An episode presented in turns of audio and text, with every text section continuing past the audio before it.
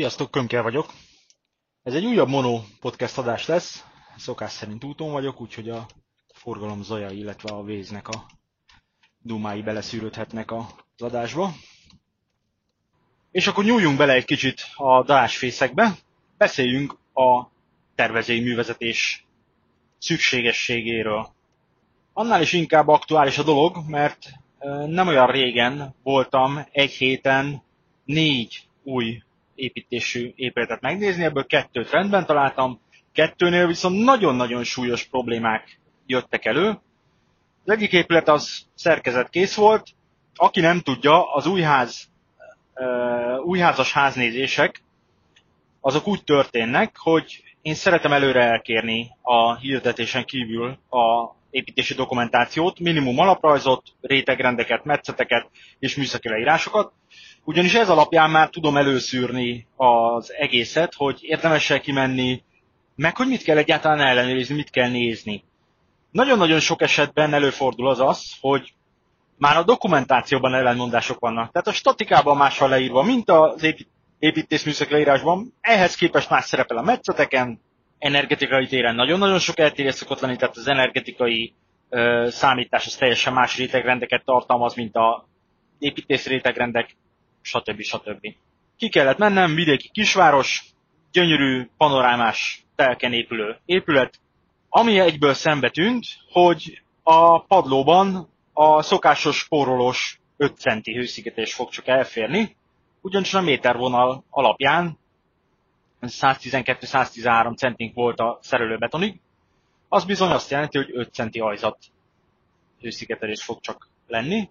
10 centi a jogszabályi minimum, dokumentációban 12 szerepelt egyébként.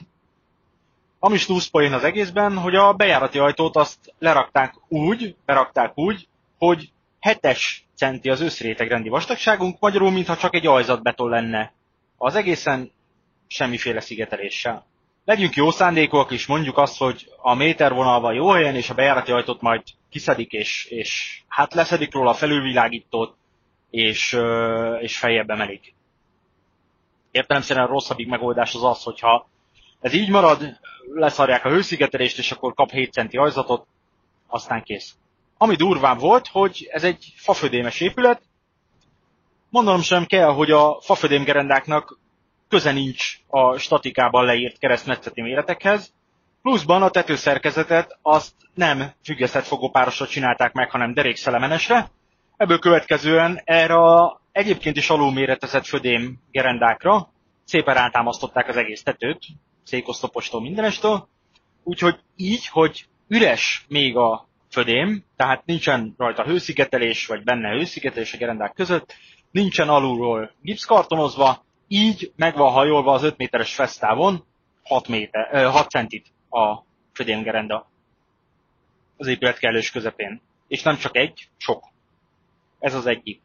Másik az az, hogy van a épület közepén, a középfőfalban egy nagyobb nyílás, egy 50-es, egy 80-as, mindegy is igazából, ami fölé oda támaszkodnak a födémgerendák, természetesen nem elem magas áthidalóval, lett elkészítve ez a, ez a szabadnyílás, hanem sima A12-essel. Szemmel látszik, hogy gyönyörűen be van hajolva az áthidaló. Belül már megvoltak a válaszfalak, bitongból, kerámi áthidalóval, húzalozás nélkül, tehát ez a szokásos magyar minőség.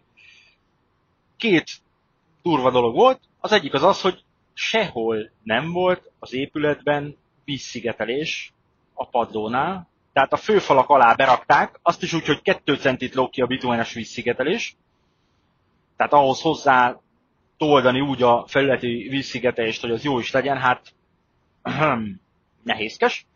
De ami fontosabb, vagy ami meredekebb, hogy a válaszfalak azok simán a csupasz nyers betonon rajta vannak, tehát vízszigetelés nem lesz az épületben. A másik az az, hogy a válaszfalakat csak addig falaszták fel, hogy a mennyezetet azt telibe lehessen tolni az egész főfaltól főfalig terjedő szakaszon, ami azt jelenti, hogy a egyben lévő, tehát nem helységenkénti gipszkartonozás, az helységről helységre dobként fogja átvinni a hangot, mert nem lesz hangátlás így a helységek között. Ugyanis ahhoz, hogy a helységek között legyen legalább az a minimális hangátlás, ahhoz a válaszfalaknak följebb kéne mennie a álmennyezetnél, tehát meg kéne szakítani, és helységenként külön gipszkarton álmennyezet kell. A másik épület az egy háromlakásos sorház, különböző készültségi fokokban, pergolával összekötve a három épületet. Mondhatjuk, hogy, hogy tekinthetjük ilyen mini családi házaknak is, mini telekkel. Megnéztük a középsőt, itt már ajzatbeton is volt, padlófűtéssel, nyílázárok is ben voltak, stb. Végignéztem az épületet, már amikor megálltunk a ház előtt, én már láttam, hogy itt is 5 centi hőszigetés lesz a padlóba, igazam is lett, mondom még egyszer 10 centi jogszabály minimum, ennél a háznál 10 centi szerepelt egyébként a dokumentációban. Nagyon sok kis apróság volt még az épületben, ami szembe ötlött, de összességében azt mondtam, hogy talán kompromisszumokkal egyefene. És a legvégén szóltam a fiatalembernek, hogy mondja már félre a kivitelezőt valami álkérdéssel. Én addig megnézném a fürdőszobába a zuhanyzót, ugyanis a zuhanyzót azt az ajzatbetonból kirekesztették, tehát egy hungarocell darab volt oda berakva, hogy azt nem betonozzák ki most, mert amikor a folyókát berakja majd a, a ö, burkoló, beállítja, akkor szokták ezt utólag betonozni, ez teljesen elfogadott. Csak kíváncsi voltam, hogy nekem, ahogy ránézésre tudom, hogy 5 centi hőszigetés van a padlóba, az ott megnézhető, és hogy tényleg annyi. Spoiler, annyi volt. De ami nagyon durva, hogy passzus, nem találtam vízszigetelést. A padló alatti vízszigetelést. Itt már azért felszaladt a szemöldököm, 90 milliós épületről beszélünk, Budapest egyik nívósabb kerületében, és említettem az előbb, hogy különböző későségi fokokban voltak a, a három sorházi lakórész, vagy lakás. És a legelsőbe bekukkantottam, ott még nem volt meg az ajzatbeton, meg a, meg a ajzathőszigetelés, meg a padlófűtés sem. És hát azt láttam, hogy a gépész, meg a villanyszerelő az már szépen lerakta a csupasz nyers betonra, a, tehát a szerelő betonra lerakta a gépészeti csövezéseket. Tehát magyarul ez azt jelenti, hogy nem lesz padlón vízszigetelés. Ugyanis az egy általában egy bitumenes vízszigetelés szokott lenni, amit egy kellősített felületre melegítéssel ráolvasztanak. Mondanom sem kell, hogy ha ott van a gépészeti csövezés meg a villanycsövek, hát arra már nem fogsz ö, bitumennel ráolvasztani egy disznópörzsölővel, mert semminek nem tesz jót. Ennél az épületnél ez a hiányzó bitumenes vízszigetelés, ez mondjuk 80 négyzetméter, ami anyagban 100 ezer forint, tehát a kivitelező megsporolt 100 ezeret, ha ez a talajnedvesség szigetelés hiánya problémát okoz, már pedig fog, mindjárt elmondom, hogy hogyan, akkor ennek a helyrehozatala, mivel mindent bontani kell, az kb. egy 5 milliós tétel. Kivitelező szerencséjére, vagy hát ő ezt szerintem ezzel tisztában van, ha ezzel probléma lesz, az 5-8 év múlva jelentkezik. A talajpára talajnedvesség még egy kiemelt épületnél is mindig jelen van szépen kapillárisan felszívódik a feltöltött lábazatba, a szerelőbetont átnedvesíti, és pont ezért van szükség a bitumenes vízszigetelés, hogy onnan tovább ne tudjon menni. Innen szépen, ha nincsen bitumenes vízszigetelés, a lépésálló hőszigetelés, hungarocell, az kismértékben netszívó, és felveszi ezt a talajpárát, megszívja magát, mint egy szivacs, és ezzel a szivacs hatással gyakorlatilag pumpálja tovább. A kivitelezőnek az volt a reakciója erre az egészre. Egyik az az, hogy döngette a mellét, hogy ő 25 éve kivitelez, úgyhogy ne pofázzak. Tipikus magyar hozzáállás. A másik pedig az az, hogy hát ott van a hungarocell, meg ott van a fólia, azok elegek. Eleve a fólia az nem egy deklarált ö, párazáró fólia, meg nem vízszigetelés, az egy PE fólia, ami arra van, hogy a amikor csinálják az ajzatbetont, akkor a betonnak a leve az ne szivárogjon lejjebb a hungorocelbe. Ha metszetileg nézzük ezt a dolgot, tételezzük fel, hogy ez a fólia egy darabig visszafogja a, a átnevedezett hungorocelnek a, a, nedvességét, viszont képzeljétek el keresztmetszetben, hogy ez a hőszigetelés, ha ez átnedvesedik, ez már oldalt a falakkal érintkezik, mert hogy a fal alatt van vízszigetelésünk, tehát ez a hungarocell ez oldalról fogja átnedvesíteni a falat, ami szépen megy utána fölfelé, és azt fogjuk látni, hogy a falak alján pereg a, a vakolat, sókicsapódás van, penészedés van. Nézzük a rosszabbik verziót, amikor a fólia nem fogja fel ezt a nedvességet, akkor átnedvesedik a zajzatbeton is. Ebben, ahogy említettem, padlófűtés van. Ahogy be van durrantva a padlófűtés, az valamilyen szinten ezt a benne lévő nedvességet vízgőzzé, vízpárává alakítja, ami nagyon szépen a ragasztott burkolatot föl fogja nyomni. A laminát parkettával, a parkettával értelemszerűen tönkre fog menni. És mondom, ez 5-8 év, rengeteg helyen újjáépítésű házaknál, építésű házaknál ezt látom és ki tudom mérni egy idő után.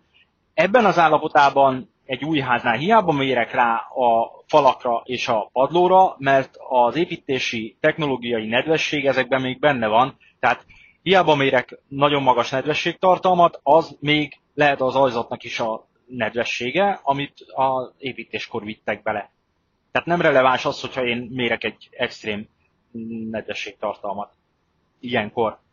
De pár év múlva, ha mérem, már pedig szoktam mérni, mert szoktam ilyen házakkal találkozni, akkor bizony ez előjön. Na és akkor térjünk rá a podcastnek a témájára. Volt egy időszak az egyszerű bejelentésnél, amikor kötelező volt a tervezény művezetés, hat alkalom, nagyon-nagyon prüszköltek rá a tervező kollégák, mert úristen ki kell mozdulnia az íróasztal mellől, de oké, okay, ne legyek rossz indulatú, meg tudtam őket érteni részben, ugyanis ha te kimész tervezői művezetni, és be kellett írni az elnaplóba, hogy ekkor és ekkor kim voltál, és ezeket a hibákat felsoroltad, vagy beírtad a naplóba, akkor te voltál a vérgeci, aki kibaszik a megrendelővel is, meg a kivitelezővel is. Mert hogy akkor ezt ki kell javítani. És bármennyire is jogos volt az észrevételet, higgyétek el, hogy nagyon sok ilyennel találkoztam, ahol a megrendelő vagy be volt szorulva azáltal, hogy a finanszírozást azt bankkal csinálta meg egyebeket, tehát nem tudta kibaszni a kivitelezőt, bármilyen szarmunkát végzett, vagy pedig a kivitelező lazájukat beszélt a hasába, hogy neki egy építész nem magyarázom, mert ő 25 éve kivitelez, jó ez így. Szóval mind a két eset előfordul. Mi van akkor, hogyha az építész hallgatott ezekről a hibákról, akkor viszont teljesen jogosan előveheti 5 év múlva, 8 év múlva a megrendelő, hogy öreg, kint voltál tervezői művezetni ebben a fázisban, észre kellett volna venned, nem észrevételezted ezt a hibát, te vagy a felelős érte. És teljesen jogosan lehetne a picsáját kettérugni az építésznek.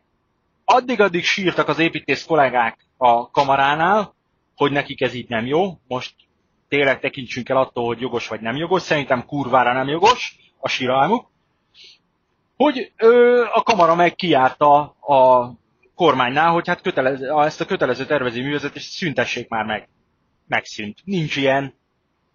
Tehát innentől kezdve érdekes módon egyébként a statikusnak élete végéig szóló tervezői felelőssége van a tartószerkezeti hibákra. Az megint egy másik dolog, hogy mivel ő sem jár ki az építkezésre, ezért ö, nem lehet azt, vagy nem tudja azt mondani, hogy az a koszorú ezzel a vasalással biztosan úgy készült el, mert nem látta beöntés előtt a, a vasszerelést meg hasonlók. De neki akkor is, tehát ha ráomlik a ház a megrendelőre, vagy bármiféle statikai süllyedési probléma van, akkor azt kell kivizsgálni, hogy a statikai terv annak idején megfelelően készült el, tehát megfelelő méretezéssel, és ahhoz képest, hogy épült a ház.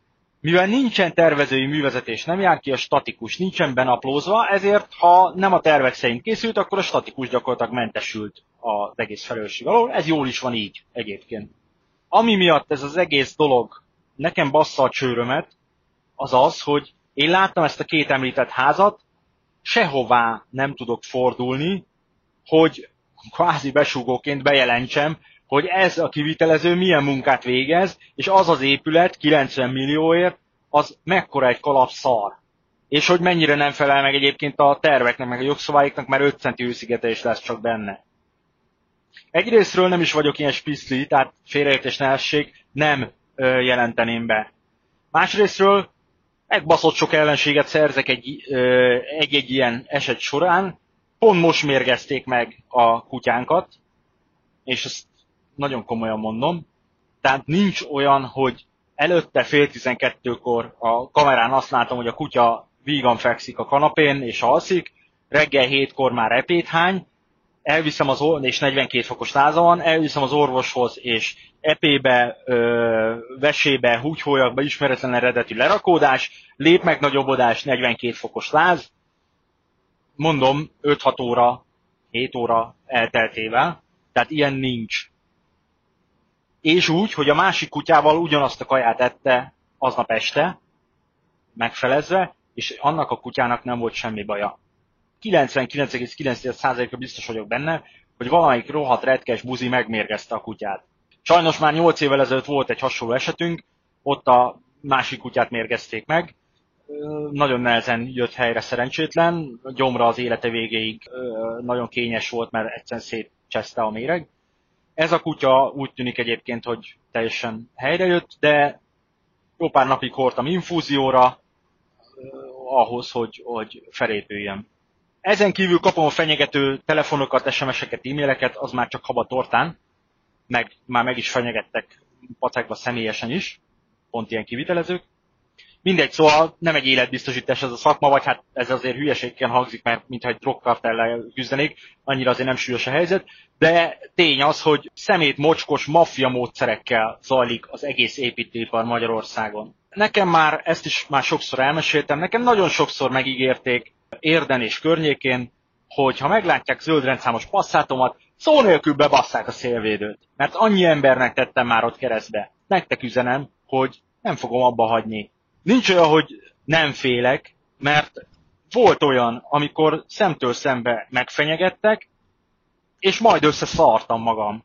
Mert nem vagyok egy kigyúrt alkat, nem vagyok verekedős egyébként, tehát kapok egy füles, aztán elfekszek, mint egy zsák. Ennyi.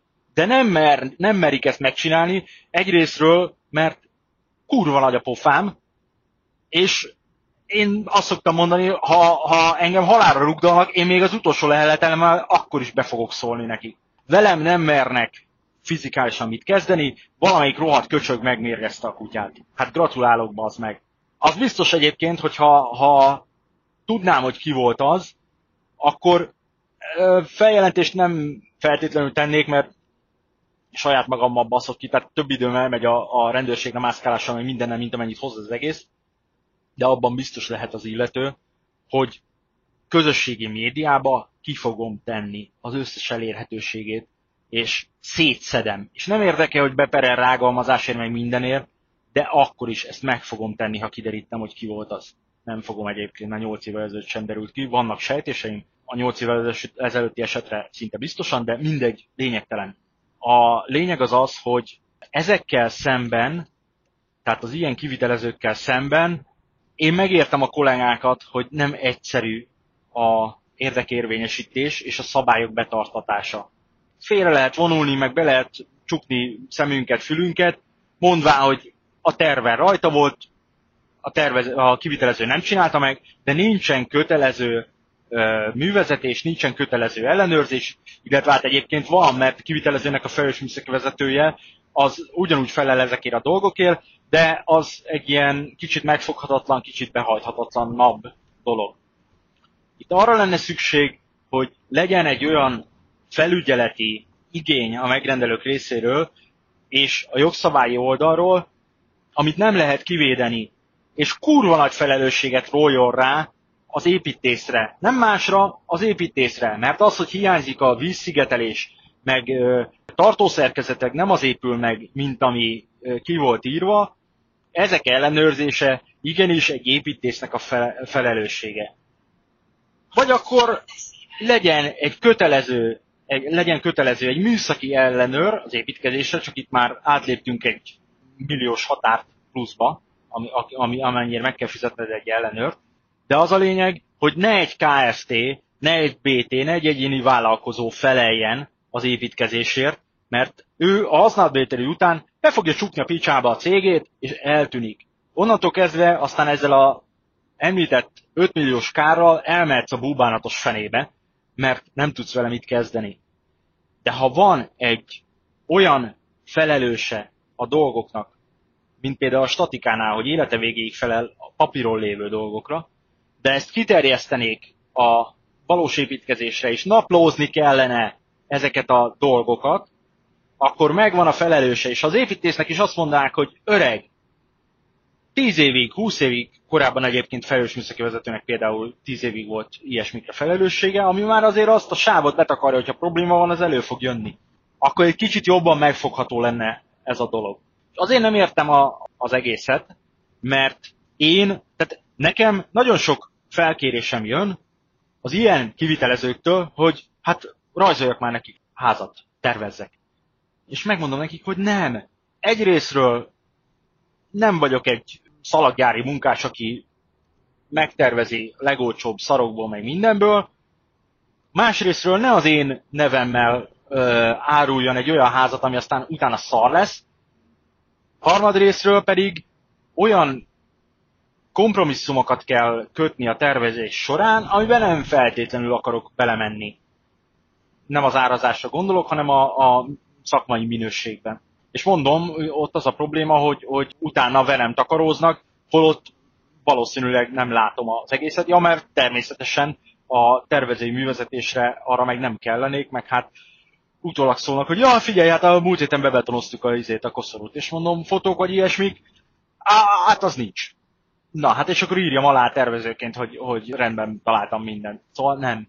Én magánembereknek tervezek, és ott ki is járok tervezői művezetni.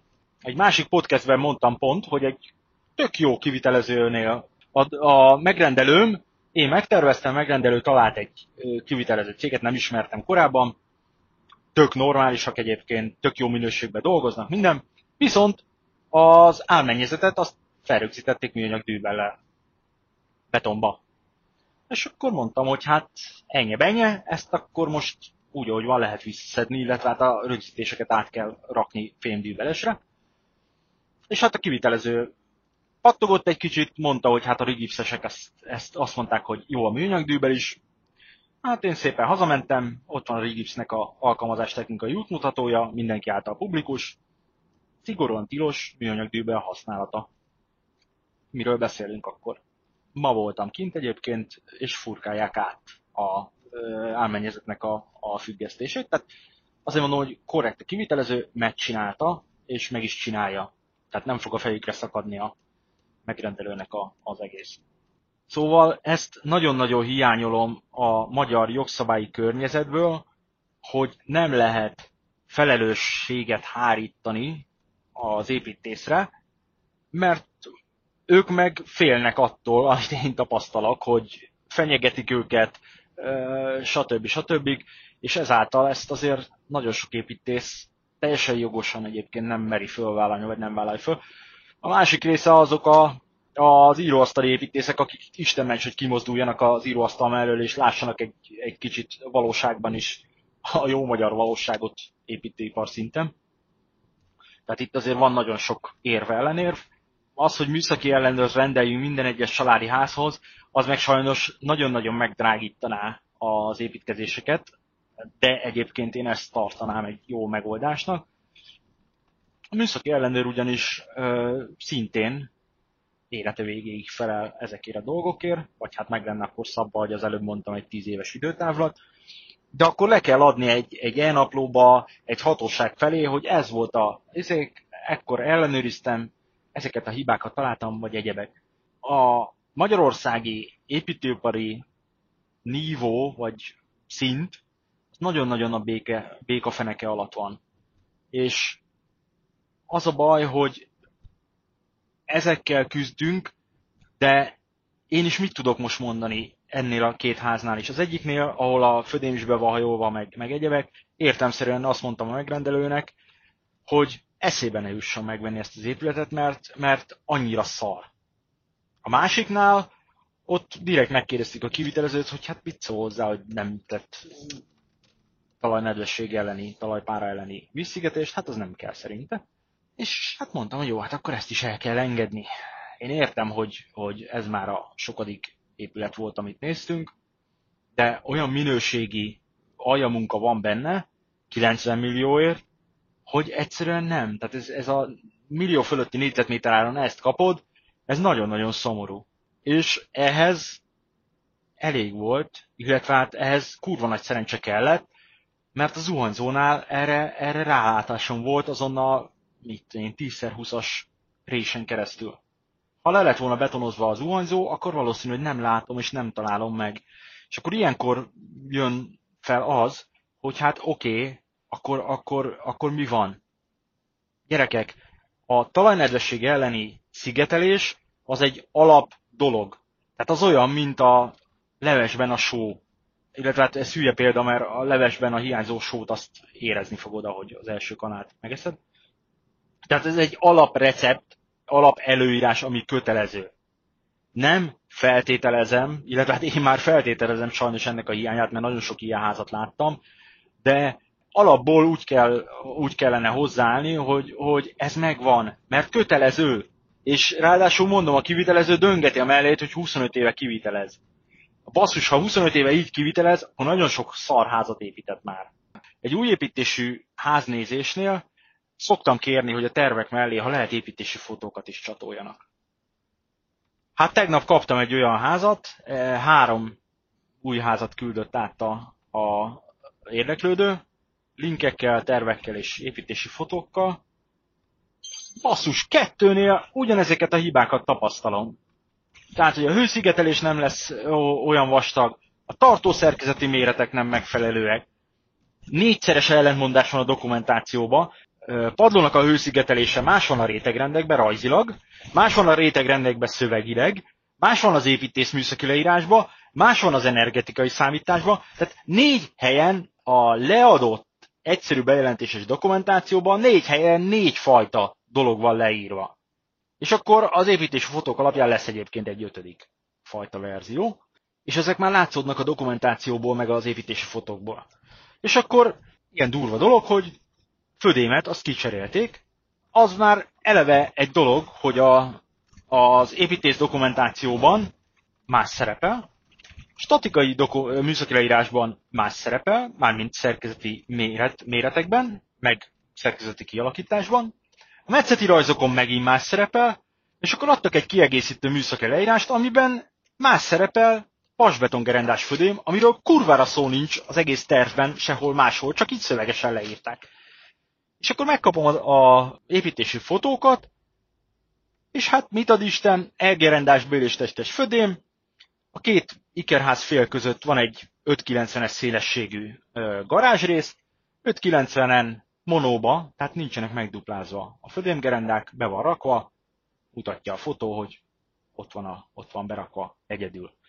80-as évek óta, tehát amikor kihozták ezt az elgerendás födémet, 5.40-nél már kötelező a duplázás. Bele van ilyenekkel, és akkor orta, írtam egy oldal litániát az egészről, hogy, hogy miért szar ez az épület, amit, amit ki sem menjünk megnézni, mert, mert innentől kezdve tök fölösleges. Nagyon-nagyon-nagyon hiányolom azt, hogy legyen egy, egy olyan szakmai supervisor egy, egy-egy családi ház fölött, aki ezeket a kritikus ö, dolgokat ellenőrzi, és vétójoga van, és bejelentési joga van valamiféle hatósági irányba.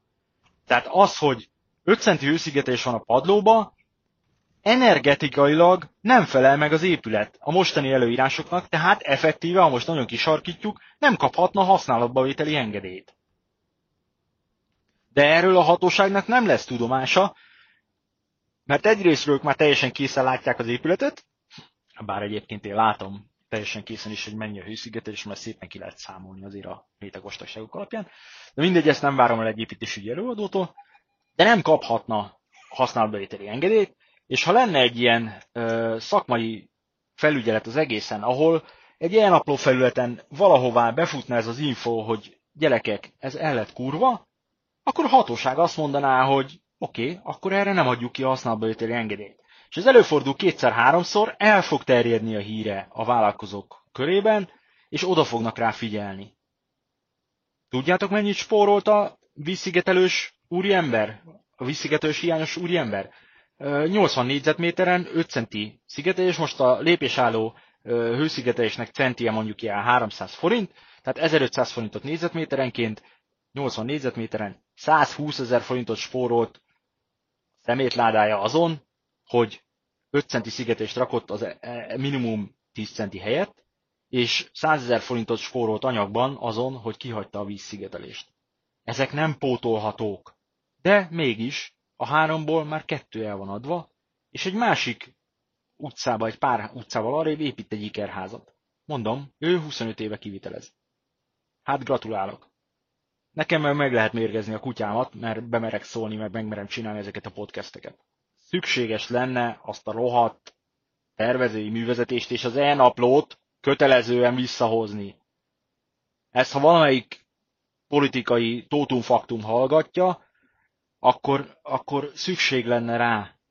És nem azért, mert macerás, meg nem azért, mert, mert, mert ö, ö, én kurvára szeretem ezeket töltögetni, egyébként így külsős emberként nem is lenne rá jogosultságom, de adjuk már meg a lehetőségét, és követeljük már meg ezeket a dolgokat. Próbáljuk meg megtisztítani egy kicsit ezt a rohadványos magyar építőipart az ilyen szemét kivitelezőktől. Mert ő fog X5-ös BMW-vel meg, meg Merci terepjáróval mászkálni, a megrendelő meg nyögi az 5 milliós felújítást majd pár év múlva, amikor azon csodálkozik, hogy minden jön föl, és minden ázik alulról, meg oldalról. Mondom, ezek nem hipotézisek, és nem mi van ha.